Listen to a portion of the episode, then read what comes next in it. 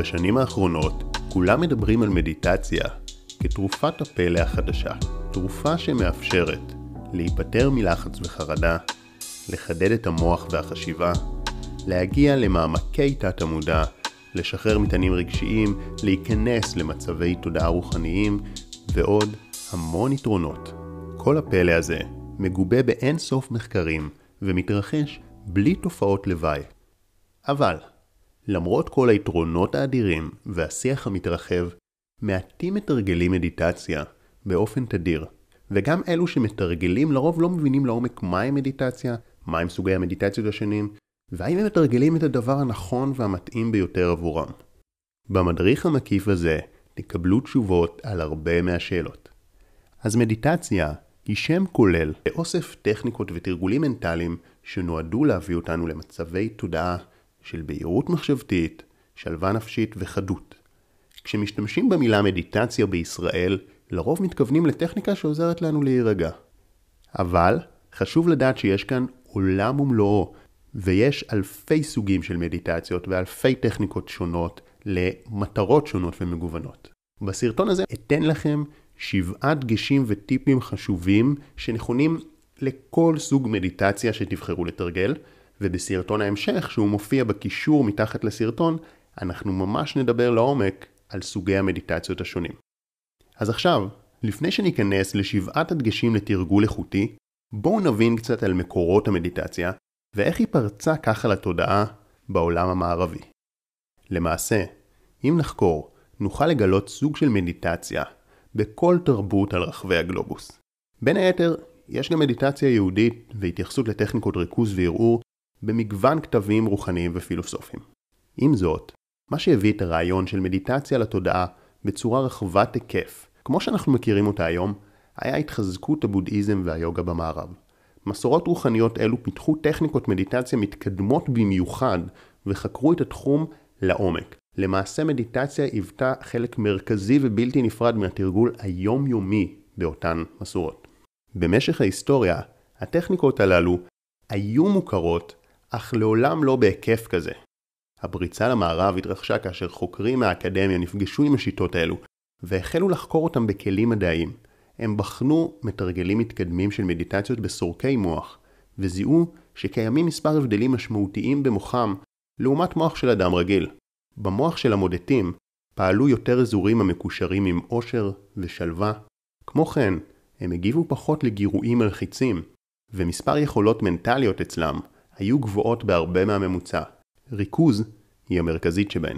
אלו היו המחקרים שהוכיחו לאדם המערבי והספקן שאכן יש משהו בשיטות ובתרגולים של הפרימיטיביים מהמזרח.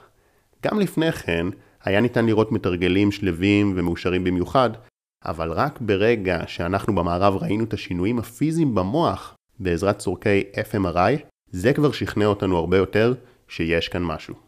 מחקרים שבאו בשלב מאוחר יותר העלו את השאלה האם מדיטציה אפקטיבית גם במינונים קטנים של תרגול.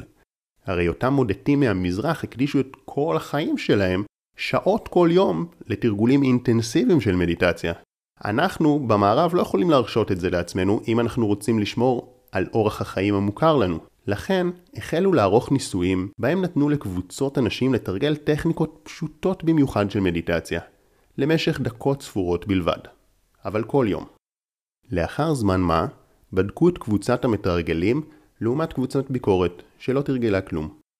במחקרים רבים נראה באופן מובהק שאלו שתרגלו מדיטציה היו מאושרים יותר, רגועים יותר, בריאים יותר ועוד שלל יתרונות. כלומר, בכל מה שקשור לאפקט החיובי של מדיטציה, נראה שניתן לקבל אותו גם בזמן קצר של תרגול. אפילו 5-10 דקות ביום יכולות לייצר השפעה גדולה וחיובית. אז עכשיו נדבר על שבעה דגשים וטיפים שנכונים לכל סוגי המדיטציה, ואם תתרגלו אותם, המדיטציה שלכם תהיה איכותית, מוצלחת ותתרום לכם המון. טיפ מספר 1 התקדמו בהדרגה. אם אתם מתרגלים ללא הדרכה, התחילו מזמן קצר של עד 5 דקות, אפילו דקה אחת של ריכוז, זה מדהים בהתחלה. במידה ואתם מתרגלים מדיטציה מודרכת, אתם יכולים זמן ממושך יותר. אך נסו להישאר כמה ימים על אותה מדיטציה, ואל תתחילו עם מדיטציות של חצי שעה עכשיו. תאמינו לי שגם דקה של ריכוז זה מדהים, ועדיף להתקדם בהדרגה ומהר, מאשר ישר לקפוץ רחוק ולהיתקע במשך שנים. טיפ מספר 2 בלי פרפקציוניזם. אל תצפו מעצמכם להיות מושלמים. זה תרגול שלוקח זמן, וחשוב בו הרבה חמלה עצמית. זה תרגול מאוד שונה מלרוץ מרתון לדוגמה, או להיות טובים במבחנים באוניברסיטה. יותר מדי כוח ויותר מדי השקעה לא בהכרח יקדמו אתכם. זה דורש סבלנות, זה משהו אחר, זה לא משהו שאנחנו רגילים אליו מהעולם שלנו. טיפ מספר 3 שבו בנוח. ודאו שאתם יושבים בנוחות מרבית. סדרו לכם מושב שיהיה כמה שיותר נעים. השתמשו בכריות וגם ריפוד אם צריך. אתם לא חייבים ישר לעשות תנוחת לוטוס על רצפה קשה, זה לא המטרה. חשוב שיהיה לכם נעים. טיפ מספר 4 שבו זקוף. על אף שזה קשה בהתחלה, לגב זקוף יש יתרונות חשובים לבריאות וגם לריכוז. עמוד השדרה זוהי מערכת העצבים המרכזית, ואתם רוצים שהיא תתפקד במיטבה.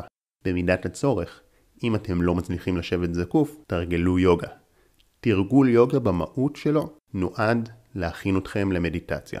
וממילא, אם אתם במצב בריאותי שאתם לא יכולים לשבת זקוף, כנראה שאתם ממש ממש חייבים לעשות פעילות גופנית.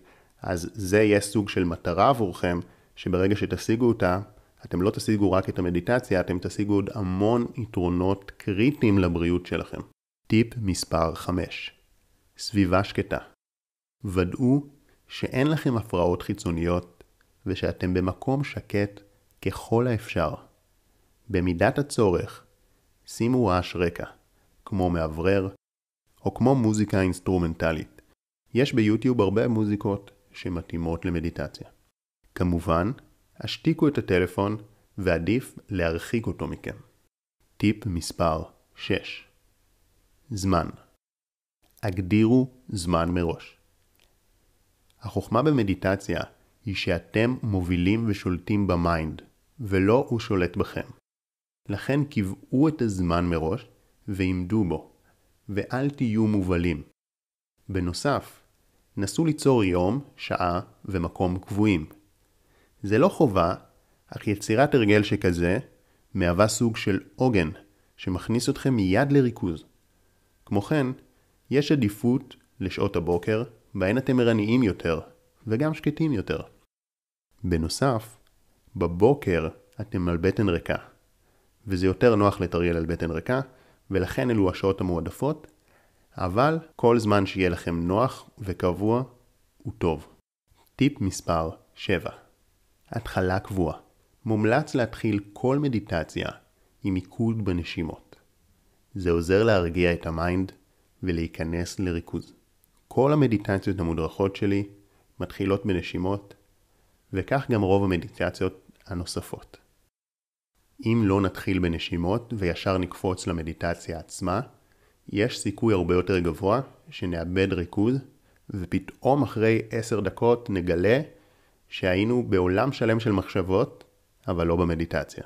טיפ בונוס יש שאלה נפוצה שחוזרת על עצמה המון, והיא, מה אם אני שם מדיטציה מודרכת ופשוט מניח אותה ברקע?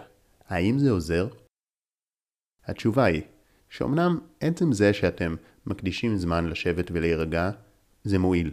אבל, בגדול, אם אתם רק שמים את המדיטציה ברקע ולא מקשיבים ולא מנסים לשמור על ריכוז, זה חסר תועלת, ואפילו הייתי אומר שקצת מזיק, כי אתם מרגילים את עצמכם להיות בחוסר ריכוז. לכן, כשאתם מתיישבים לתרגל, עשו ככל שאתם יכולים להתרכז. ברור שבדרך אתם תיכשלו מיליון פעם. ברור שתמצאו את עצמכם בורחים למחשבות. אבל, אם אתם תעשו את המאמץ לחזור לריכוז, בסוף אתם תשתפרו. אז מצד אחד, אל תהיו נוקשים עם עצמכם. זה לוקח זמן. זה לוקח שנים רבות של תרגול כדי להגיע לרמה גבוהה של ריכוז. ומצד שני, אל תוותרו לעצמכם.